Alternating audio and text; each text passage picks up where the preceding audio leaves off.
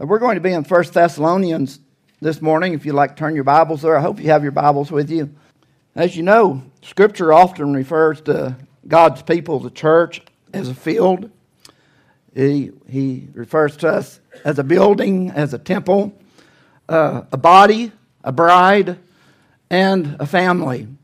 And I guess family is one of my favorite because it reminds me of the relationships not only that we have with our Heavenly Father, but the relationships that we share in the body of Christ, that we're brothers and sisters, that the church is to be a place where we can come together and we can be cared for and we can be encouraged and, and we can be loved, a, a place that we can feel secure as we come together in Christ Jesus and worship Him. As I was thinking about this, I have one brother, I have an older brother. Uh, I seldom get to see him, hopefully more now that I'm back in Oklahoma, just because of the miles that separate us and the, the busy life. But you know, even in that, because we are brothers, both of us know that we can pick up the phone at any time, make a call, and we are there for one another. There's just something about family relationships. There's something special, isn't there, when, when we think of our brothers and our sisters and, and our parents as well. Today, as we think about family as the body of Christ, I, I know in some ways it can be a, an emotional topic uh, as we think about family. And, and really, I hope it's not that, unless your emotions flow from the truth of God's Word today uh, because we, as families, we have been through good times, we've been through hard times. This is also a very practical message. it, it is a message that, that we can put feet to, that we can practice, and it can make a difference in our lives and the lives of our brothers and sisters in the Lord Jesus Christ. But my real hope is that these truths from God's Word will just kind of sink into us and, and get into that inner man, and the Spirit of God will, will use it and, and use it to motivate us and to grow us into Christ likeness so that in our actions and in our attitudes, other people can, as Pastor Andrew read, they can look at us as a church family, as individuals, and they can say, they've been with Jesus. They know Jesus. And this is a very practical text, like I said. It's uh, 1 Thessalonians chapter 4, verses 14 and 15. We're just really going to let the scripture speak for itself today. And he says in verse 14, We urge you, brothers, admonish the idle, encourage the faint hearted, help the weak, be patient with them all.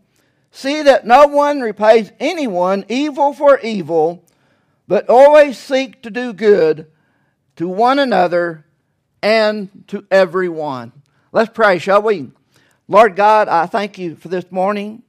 I thank you for the opportunity that we have to come and open your word and, Father, to sing these songs of praise and thanksgiving, knowing, Lord, that because of the work that you have done in us as your children, that these songs are just a, an acceptable sacrifice of, of our lips to you.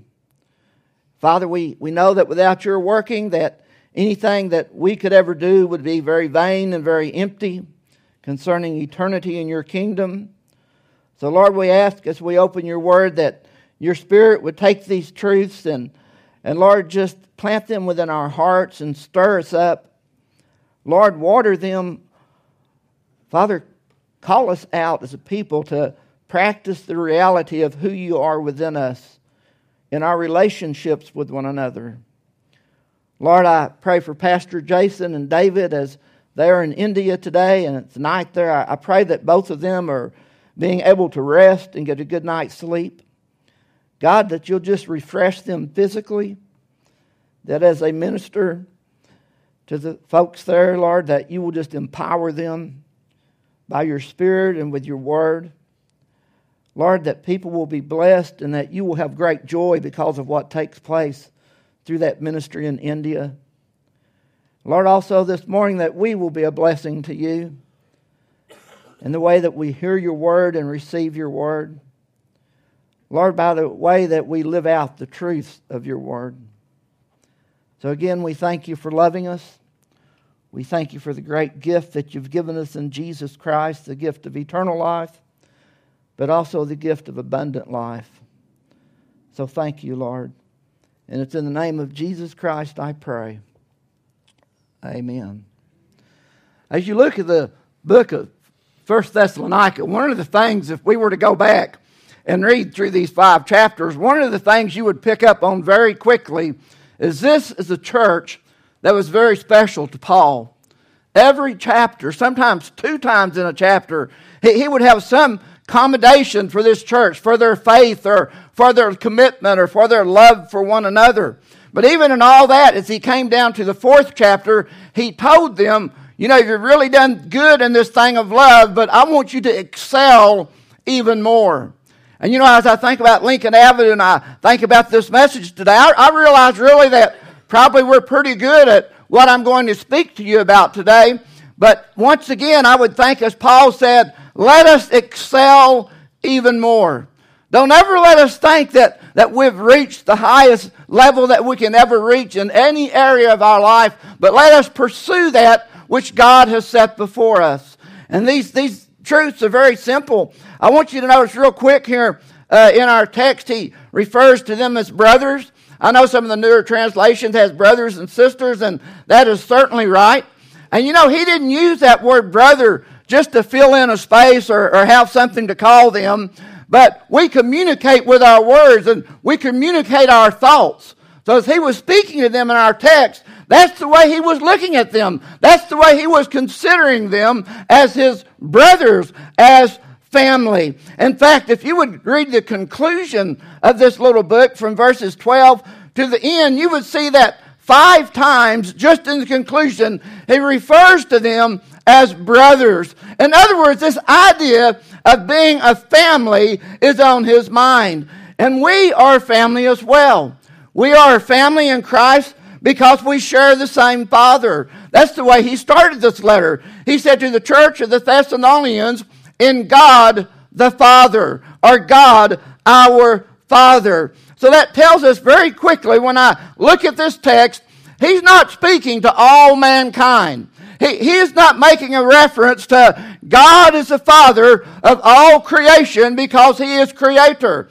He is talking to a very specific group of people. He is talking to the church. He is talking to those who have experienced the new birth. The new birth that Jesus told Nicodemus about in John chapter 3, where he said, Except ye be born again, you shall in no wise enter or see the kingdom of God. So he's talking to those who have been born again by the Spirit. Now, I, I, I want to just take a few minutes here, if I may. I, I think it's very important because we have to have this right or the rest is wrong. Okay? We have to have this understanding of who is a brother in Christ. One of the things, and I, w- I want to make it kind of in a nutshell, we have to understand that being a child of God is a work of God. It is not something we do. It is not something we accomplish. Being a child of God, being a brother and sister in Christ is a work of God. God, by His Spirit, using His Word, He brings conversion in the life of a child of God. He takes that which is spiritually dead in some marvelous way. God gives life where there was death. And Ephesians 2 says, by grace ye are saved. So there is conversion. And as conversion comes, there is conviction in our life. God convicts us that we are sinners. God convicts us that we are separated from God because of our sin. I remember King David over in Psalms 51 when he when Nathan came to him, and I always think of it as a long bony finger for some reason, but he pointed that finger at David and he told that story about the man who had one lamb and the man who had many, and the one had one went and took uh, the, one, the man who had many went and took the one of the other. And Nathan pointed his finger in the face of David and he said, You are that man. And the Spirit of God takes the Word of God and the witness of His people and He points in the face of people and He says, You are that person. And David, when he was told that, he said, Against you You only have I sinned and done what is evil in your sight. I remember Isaiah over in the book of Isaiah when he was raised up in the, see this vision of heaven and he saw uh, the seraphim uh, flying around and he saw God in all his holiness and he saw himself and he said, Woe is me, for I am lost. I am a man of unclean lips. Uh, Peter, when he realized who Jesus Christ was, he fell on his face before Jesus and called him Lord. Folks, God, in His grace, brings conviction into the life of an individual, causing us to realize that we are separated from God and we are helpless and we are hopeless within ourselves. And then He convinces us. He convinces us, and I'm not saying He does this one, two, three, but this is a part of becoming a child of God. He convinces us that He truly is holy, that He is God, that He is glorious. And dear friends, when we really get a picture of the glory of God and we really see ourselves, conviction, need, hopelessness becomes a part of our life. So he convinces us of his holiness, he convinces us of his justice, but he also reveals his love to us as he shows us and convinces us that his son Jesus Christ came to die a cruel death on a cross to take our place, the place of those who would believe upon him, so that we could have eternal life, the spiritual birth. So when we're looking at this text today, we're looking at individuals who have been born again by the grace of God. Okay? I like the way John said it in the very first chapter in verse 12. He said, But to all who did receive him, who believed in his name, he gave the right to become children of God. But there's a comma there, not a period. So listen to verse 13. Who were born not of blood, nor of the will of the flesh, nor of the will of man, but born of the will of God. So the new birth is a work of God that He does in our life as children of God. So, this morning, we have to start there. If we don't have it right about whether we are a child of God tonight, then what we look at here today could just become some kind of new age mystical advice, or it could become some way that Buddha is seeking inner peace or seeking peace with the universe, or it could be simply humanism where we are making a bunch of self effort to live out these two verses. So the first and foremost has to be that right relationship with God, that you have been purchased by the blood of Christ, that you have repented of your sins, and you have trusted in Jesus Christ as your personal Lord and Savior. Okay? So that is the question for us as we start this morning. Are you a child of God? Have you experienced the new life, the spiritual birth, done only by the Spirit of God, by the grace of God? Are you a child of God? All right? So answer that for yourself this morning. So let's see what our text goes on to say to us here. One of the things that points out to us very clearly that this ministry we're talking about today is an every member ministry. Okay? If you're, well, you are here today, but if you are a child of God and you're a part of this church family, God has called you to, to place your life here, commit yourself to the ministries and to the works and to one another, then he is talking to you this morning when he says, I urge you, brother. Okay, now that's pretty important. That word urge, because it's very much unlike up in verse 12 when he said, We ask you. That was a request. We look at this, this is emphatic. He's saying to his children, We urge you. It's like he's commanding us. He's not giving us multiple choice, true or false. He's saying, listen, child of God, brothers, this is what I'm telling you to do. I urge you with a great sense of urgency to fulfill these two verses. Now, I know when we look at this text, we might look at this and say, well, man, this isn't much of a text. This is pretty plain. But to me, that urge you puts great emphasis upon what he says to us in these two verses. So he's calling every member to get involved in the life of each other. Do you hear that? He's not calling you just to come and, and fill a spot in the sanctuary.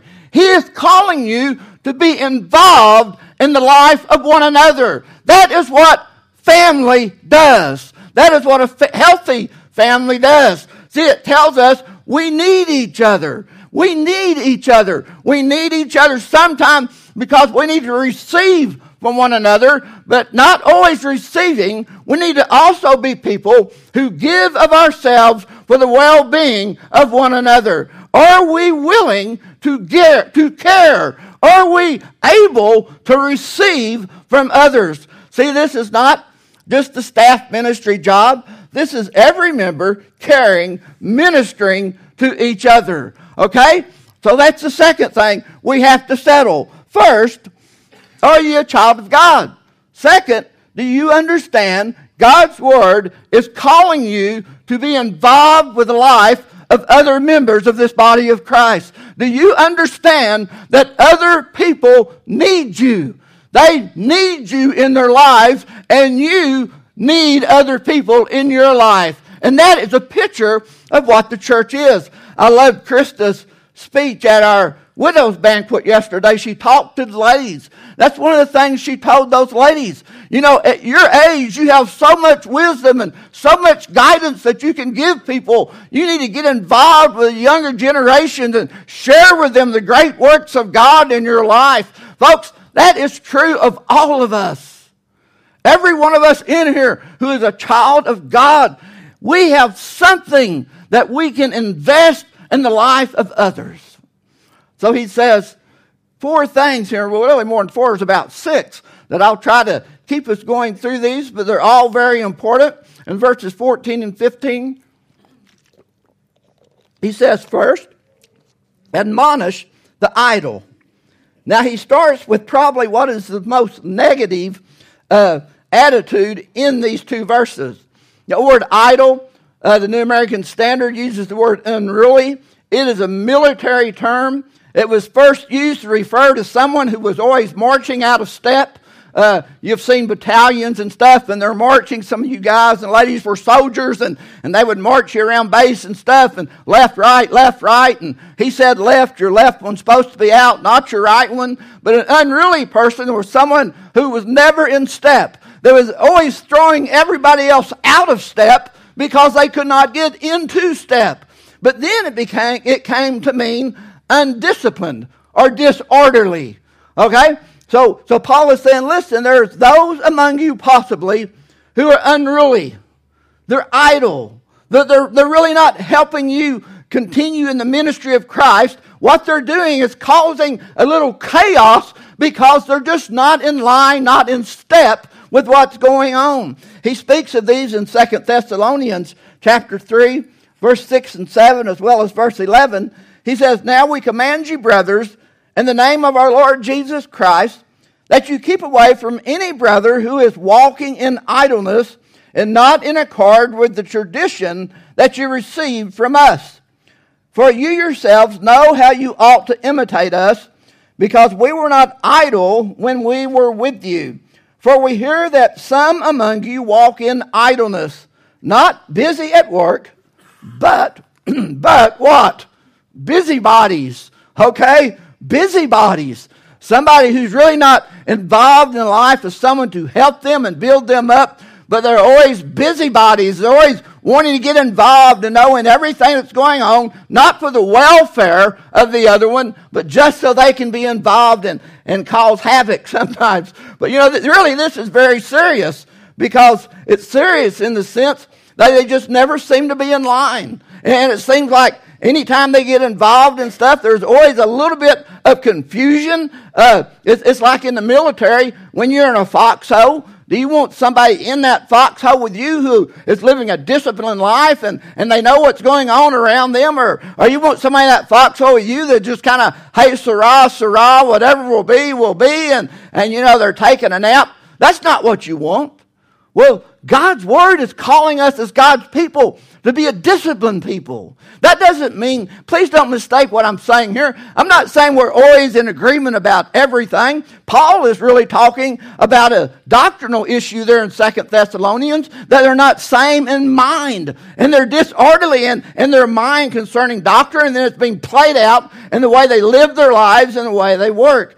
Discipline is needed in a family to, be, to benefit everyone. And in a church, we need to be in line with God's word and we need to be in line with God's will for the common good of each other so that we might edify the body. Now, some of you that have children still at home and those of us who have passed that stage, we would all quickly say, I think, how important discipline is. You know, it's true. And it seems like sometimes we'll have a child or two that decides they want to be unruly. It just kind of stirs everything up, doesn't it? Well, that's the picture he's giving us of the church here. We need to be a disciplined body of believers. We need to be in step with the will and the word of God. Well, how do you minister to these types of individual? When I, I thought about this, he uses the word admonish.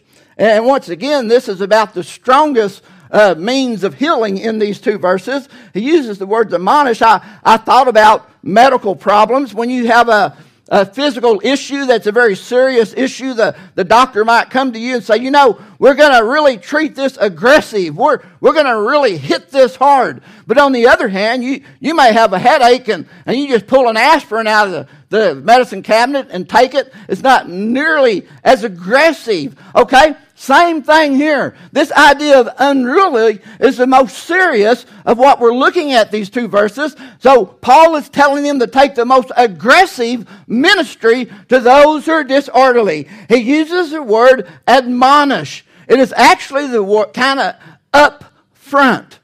You know, I, what immediately came to my mind was a drill sergeant. How, how a drill sergeant would, would get in the face of individuals and admonish them. Well, I'm not sure that's what we want to do, okay? I'm not sure we want to be like drill sergeants, but it does mean to be in front of someone. It doesn't mean to be in their back talking about what they're doing or talking to someone in the corner about what's going on. It means to be in front of them, admonishing them. It is the idea of telling them they are off track and they need, by God's grace, to get back on track with God's will. Robertson's word study says this means to put sense into someone, or it means to come along beside someone and put some sense into their head.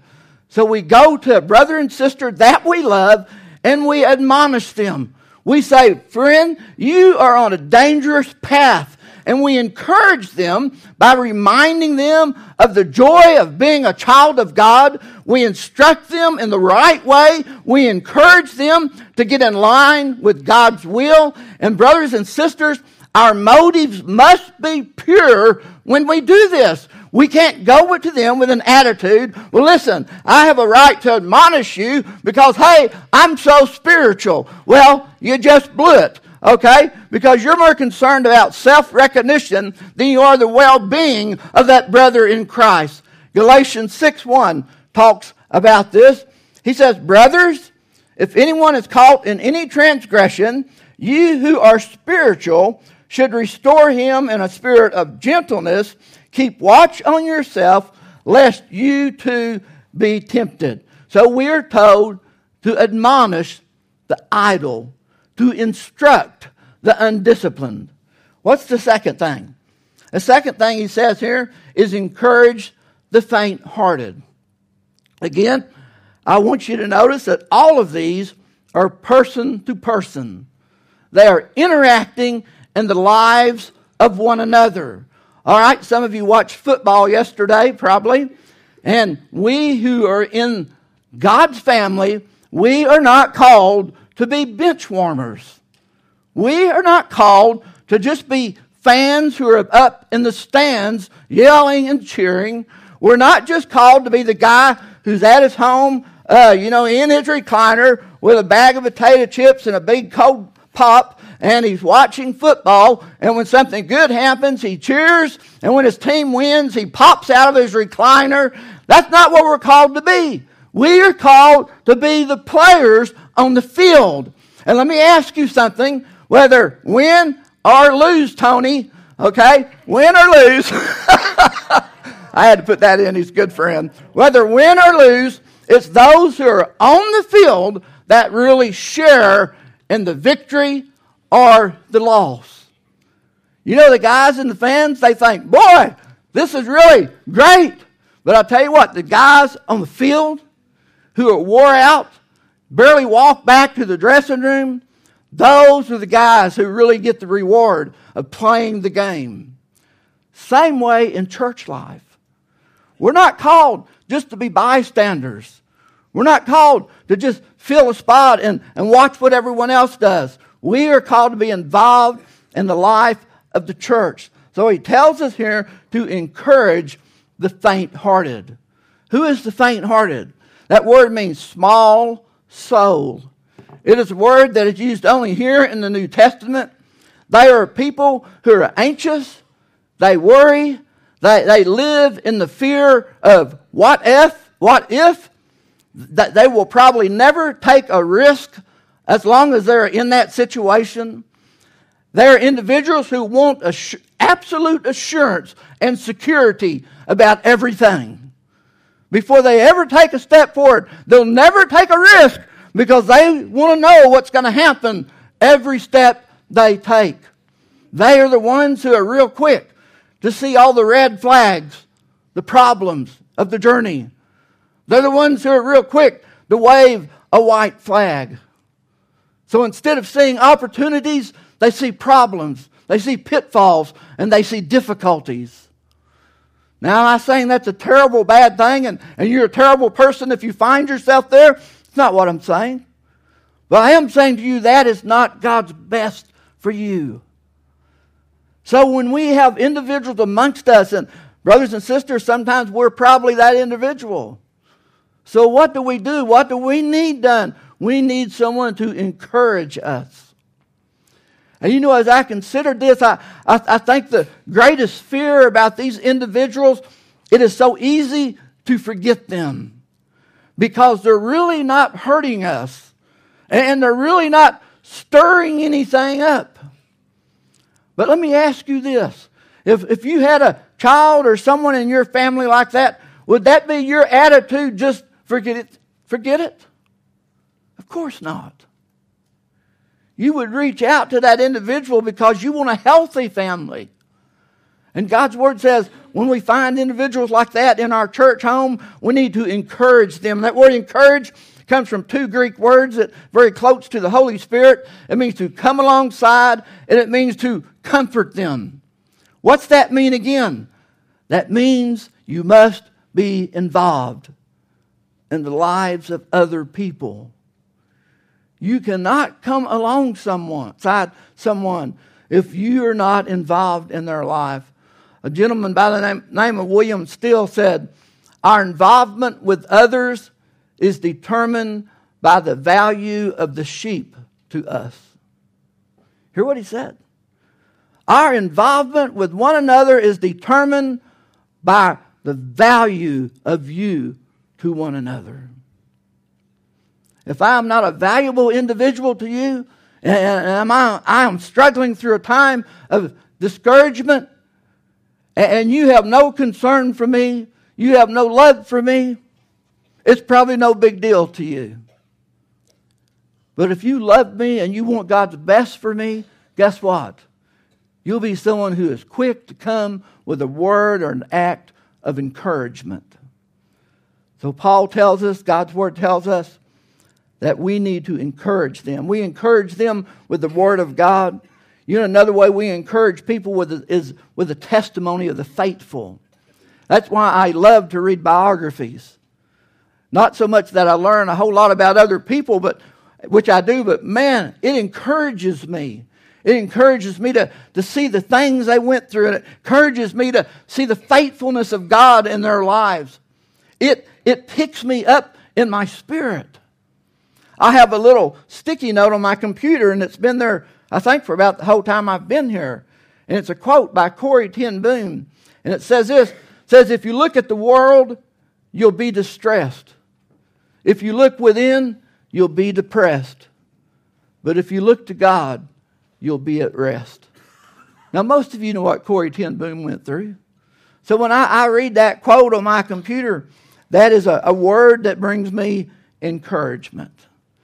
So, do, do you find yourself to be an encourager? And I don't just mean in your own family unit, which certainly you should be, but I mean in this body where Christ has placed you. Do you find yourself to be someone who notices when someone seems to be struggling, when someone seems to be worn out? Are you someone who is quick to respond with a word or an act of kindness to encourage them? So we encourage the faint hearted. The third one is we help the weak. Of course, this could be physically weak, which we should do, which I think our, our church is great at. And I think our church is good at all these, just like Paul thought this church was, but he said, go further, excel even more. Okay? So what did he say? He said, help the weak. That is a physical issue, but the, scriptures show us other issues as well. The scripture shows us in Romans 6 there is a spiritual weakness. There's a spiritual weakness in the sense that they're unable to control the appetites of their body. They, they struggle with life dominating habits. Probably all of us know individuals like this. Uh, or, or some particular sin just has them in chains. That's one type of weakness. They just can't seem to break loose. There is a weakness which is related to a lack of courage, excuse me, to trust God in the difficulties of life. You know, the life falls in on them, and because they're weak in this area of life, they really find it hard to say, Man, I'm just going to trust God through this. Someone needs to come along beside them. Okay? The third one that is, and by the way, these four come out of Bible.org.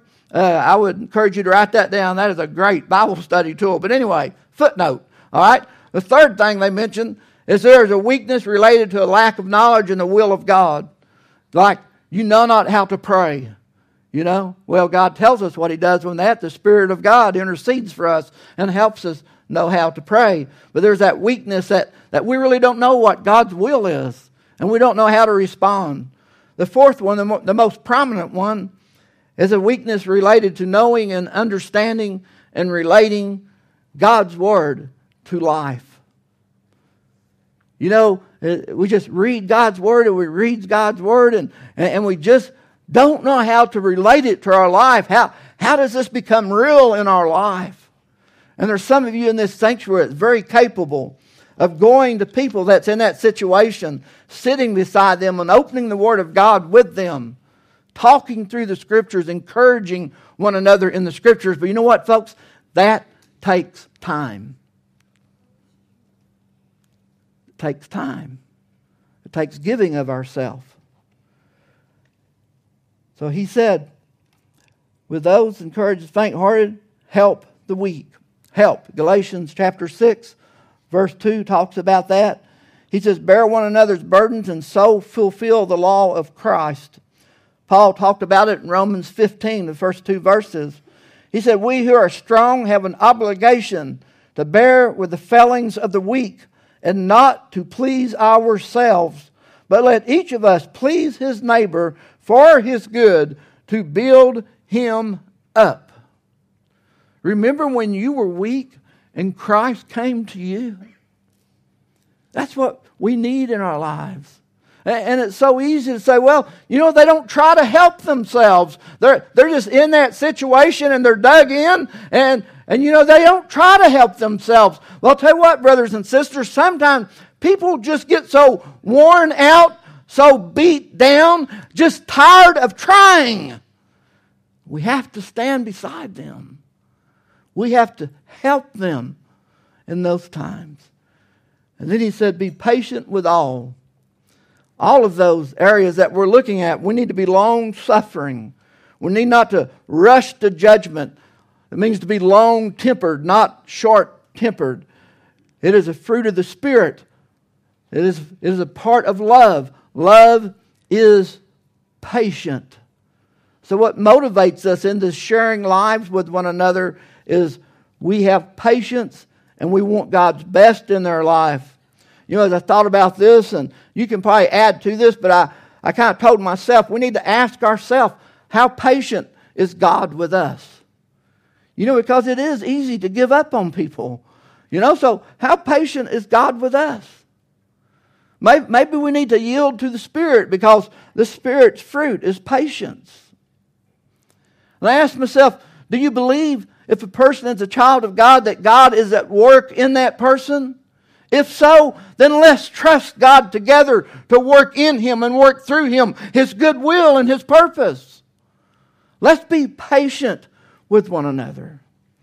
The fifth thing, he says, see that no one repays evil for evil. Wow. Does that mean evil people are in the, the body? It seems to appear that way. Evil here is described as one who returns evil for evil. It doesn't mean they're a mass murderer or something. It just means when somebody does something bad to them, they just respond and retaliate with revenge. Uh, maybe it was an unbeliever that did something to you and you responded to them how? Did you respond like an unbeliever would respond, or did you respond like a child of God would respond? This can be attitudes as well, not just actions.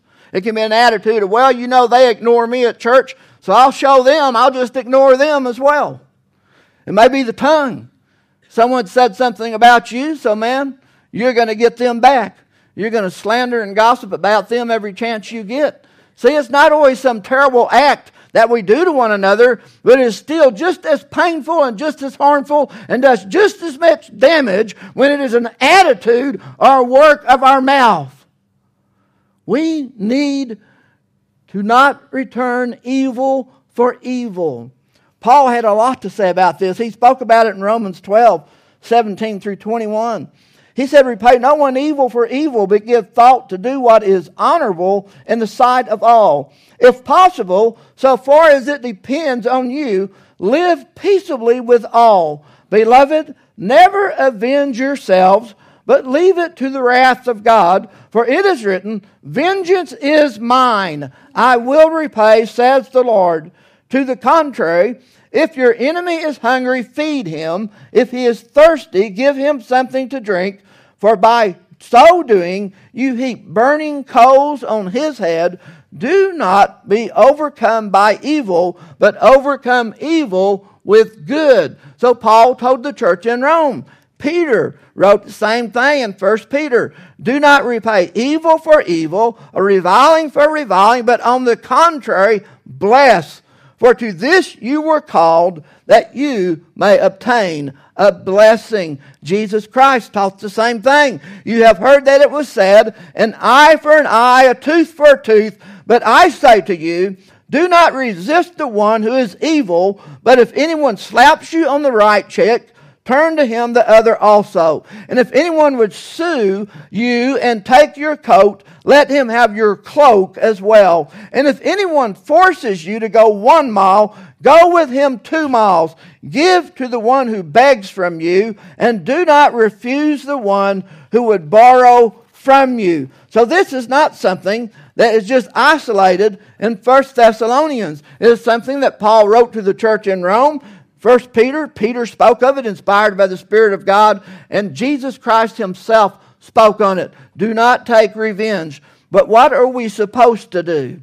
Always seek to do good to one another and every one. There is a believer's response to someone who does something evil against us.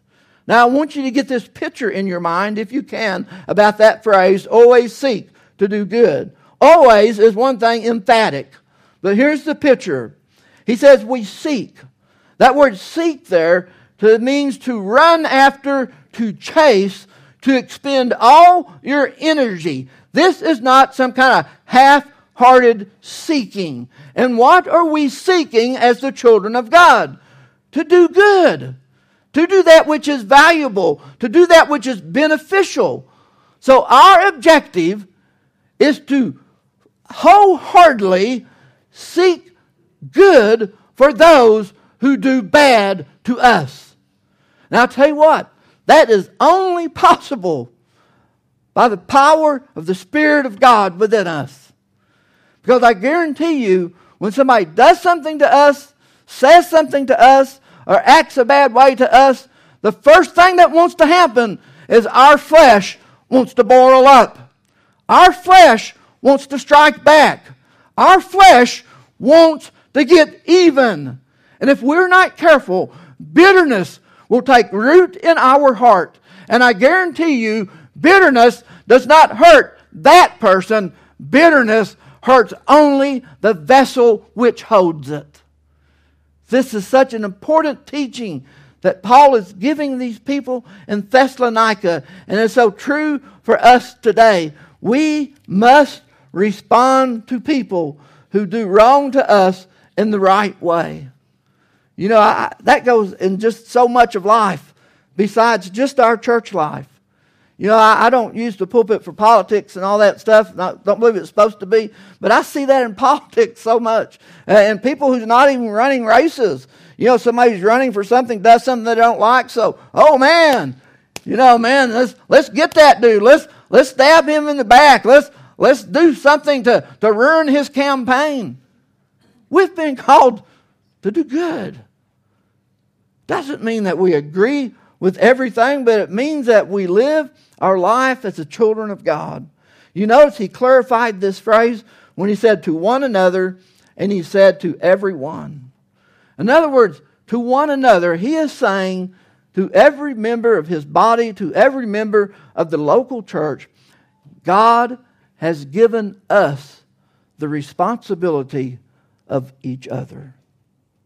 Think about that. God has given you the responsibility of each other. Church isn't just about what you get, it is about seeing others and ministering to one another. And there are times that you will be the caregiver, and there will be times that you will be the individual who needs to receive care. But all of this means we are involved in each other's life. So ask yourself that question this morning. Are you involved in the lives of the people of this church family? Are you? And see, it's not just what takes place in these four walls, it's life. Are you involved? Do you encourage? Do you help? Do you admonish? See, God has called us to that ministry. He says, everyone. In other words, there's no one that's outside of our care and our concern. Yes, we must be wise in how we help people because we can do them more harm sometimes than what we can do good. But within the context of these, this scripture, it is in the context of caring, loving, helping. That means that we need each other. I guarantee you, Pastor Jason, he knows he needs you. He knows that. He has not placed himself on some kind of pedestal and saying, Here I am, God's gift to you. Although our pastor is a gift to us, we should see it that way. But, you know, those of us who are teachers and stuff, we, we don't place ourselves on a pedestal and say, Well, you're that and I'm this. That's not the way church life works. Church life means, folks, we need each other. Every member. Listen to what Paul wrote in 1 Corinthians I would encourage you to go back and read all of 1 Corinthians 12, but listen to just this part. If the foot should say, Because I am not a hand, I do not belong to the body. See, that's saying, if you're sitting there today and you say, Well, you know, I really don't teach, so, so I'm really not a part of this. Oh, yes, you are, friend. That you would not make it any less a part of the body.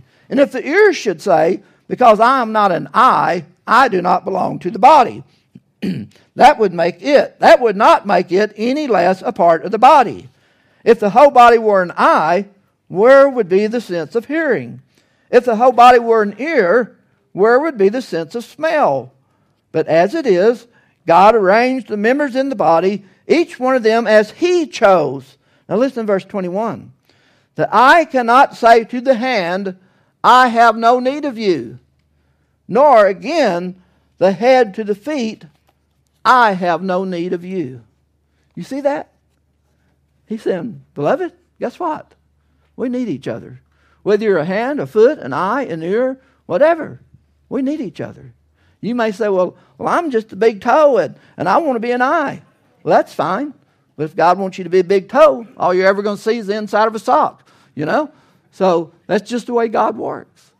God places us in a body in a specific way. Has a specific purpose for us. But what we are looking at today is a very church wide ministry of God's people caring for one another.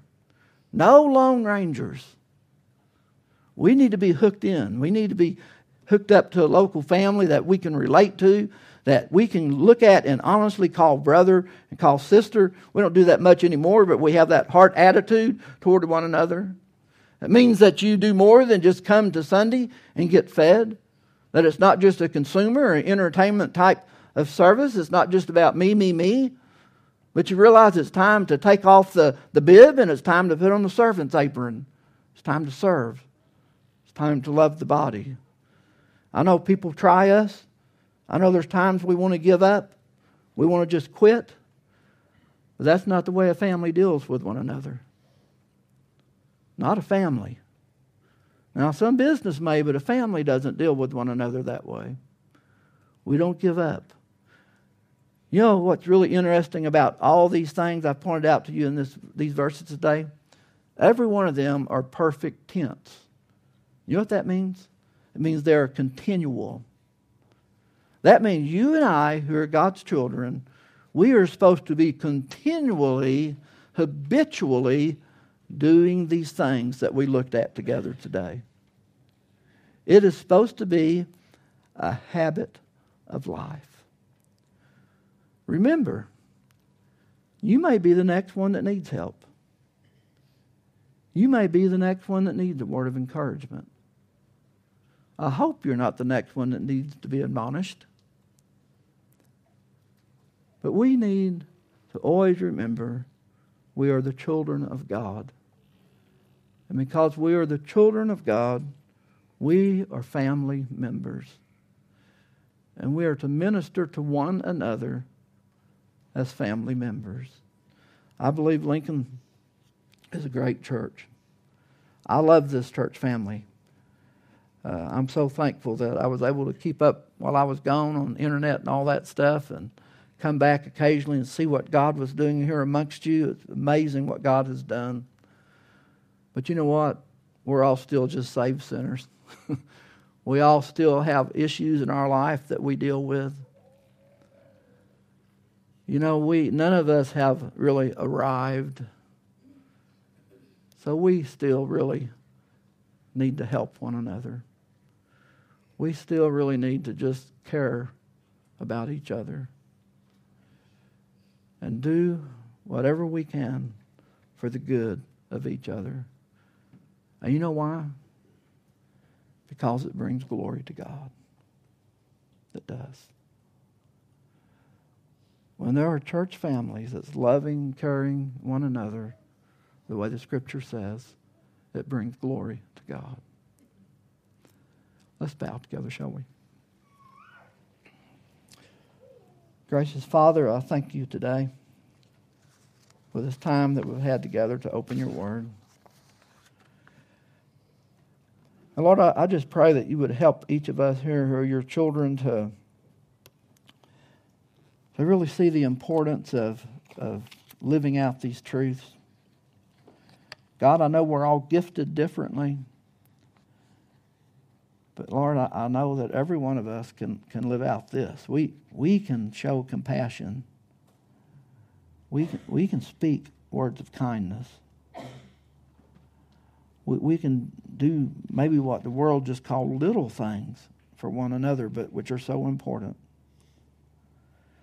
So, God, I just thank you for this time. I pray, Lord, that you would just call us to yourself in a way that would bring honor and glory to you. I I pray for individuals who maybe through this past week and months have heard the, the witness of the gospel. And Lord, that today you will have worked in their life and shown them the importance and the, the benefits the glory of, of being a part of your family. And that they, Father, you might have opened their eyes to themselves and to you, that they would see themselves as sinners in need of a Savior, and they would understand that Jesus is their only hope. Lord, I, I pray for the members of this body, myself included, Lord, that we would have eyes for one another. God, we would have hearts for one another. And as opportunities arise, God, that we would be quick to respond for the well being of our brothers and sisters in Christ and for your glory. And it's in Jesus' name I pray.